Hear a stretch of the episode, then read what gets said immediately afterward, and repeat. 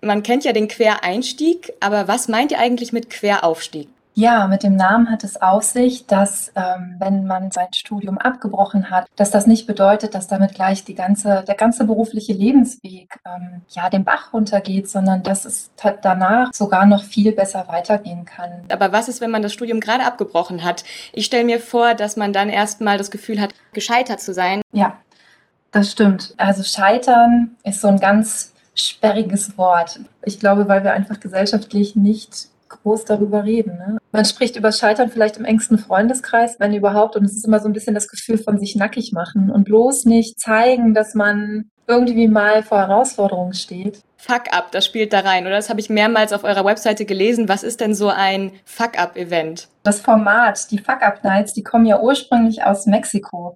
Äh, auf diesen Fuck-up-Nights stellen sich Menschen vor Publikum und berichten über ihr Scheitern und vor allen Dingen darüber, wie es danach für sie weiterging. Und ja, ich kann gleich schon mal verraten, dass die nächste Fuck-up-Night am 17.05. in Potsdam stattfindet. Und wir haben diesmal drei Studienabbrecherinnen mit dabei zwei Unternehmen, unter anderem auch die Stadtwerke Potsdam, die nämlich auch gerne StudienabbrecherInnen einstellen. Ich würde erst mal denken, in unserer Gesellschaft ist ein Studienabbruch eher ein Knick im Lebenslauf. Aber du hast gerade gesagt, es gibt Unternehmen, die Interesse an Studienabbrechern haben. Sind das nicht eher Ausnahmen? Äh, wir erleben, dass das keine Ausnahmen sind. Wir sind von einem Fachkräftemangel in Deutschland betroffen. Das heißt, viele, viele Ausbildungsstellen oder auch Stellen für potenzielle Fachkräfte bleiben unbesetzt.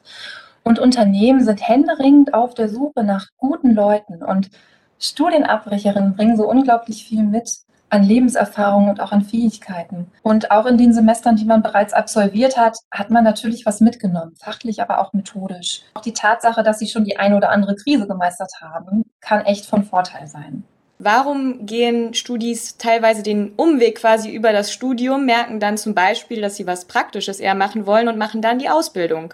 Ähm, was wir so mitbekommen haben, ist, ähm, vielleicht gibt es einfach in der Schulzeit gar nicht so viele Möglichkeiten, sich mit sich und mit seinen Fähigkeiten auseinanderzusetzen. Viele stolpern erstmal rein ins Studium, weil sie die ganz vielen Möglichkeiten, die das deutsche Bildungs- und auch Ausbildungssystem bieten, erstmal auch gar nicht kennen.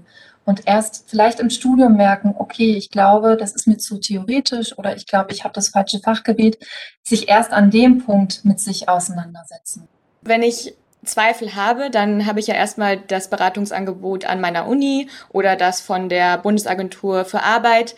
Was ist denn anders, wenn ich mich an euch wende? Wir beraten ja nicht selbst, aber wir zeigen euch den Weg zu der Beratungsstelle, die zu euch passt. Studienberatungsstellen, die sagen auch, Mensch, uns fällt es total schwer, an diese ganz enge Zielgruppe ranzukommen, die die mhm. zwei.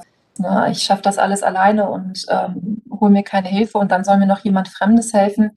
Das ist so Bullshit. Also ich kann immer nur sagen, geht zur Beratung. Da sitzen Menschen mit ganz viel Know-how, mit einem riesen Netzwerk. Und dann kommst du von einer Beratungsstelle ins Praktikum, ins Unternehmen. Ja, oder man merkt, oh Mensch, der Zweifel, der lag äh, daran, dass ich gerade nicht so motiviert bin an meinem Studium. Und dann kann die Beratung auch helfen, Mensch, wie schaffe ich es denn weiterhin motiviert am Studium zu bleiben? Und dann führe ich vielleicht mein Studium weiter. Also es sind durchaus auch Menschen, die zu euch kommen, die dann gar nicht abbrechen. Absolut. Und wenn uns jetzt jemand zuhört, der selbst äh, zweifelt oder überlegt abzubrechen, was würdest du der Person in dem Moment mitgeben wollen? Also Zweifel am Studium gehören absolut dazu. Es gibt immer eine Lösung und es ist eben auch gut zu wissen, wenn man weiß, was man nicht will.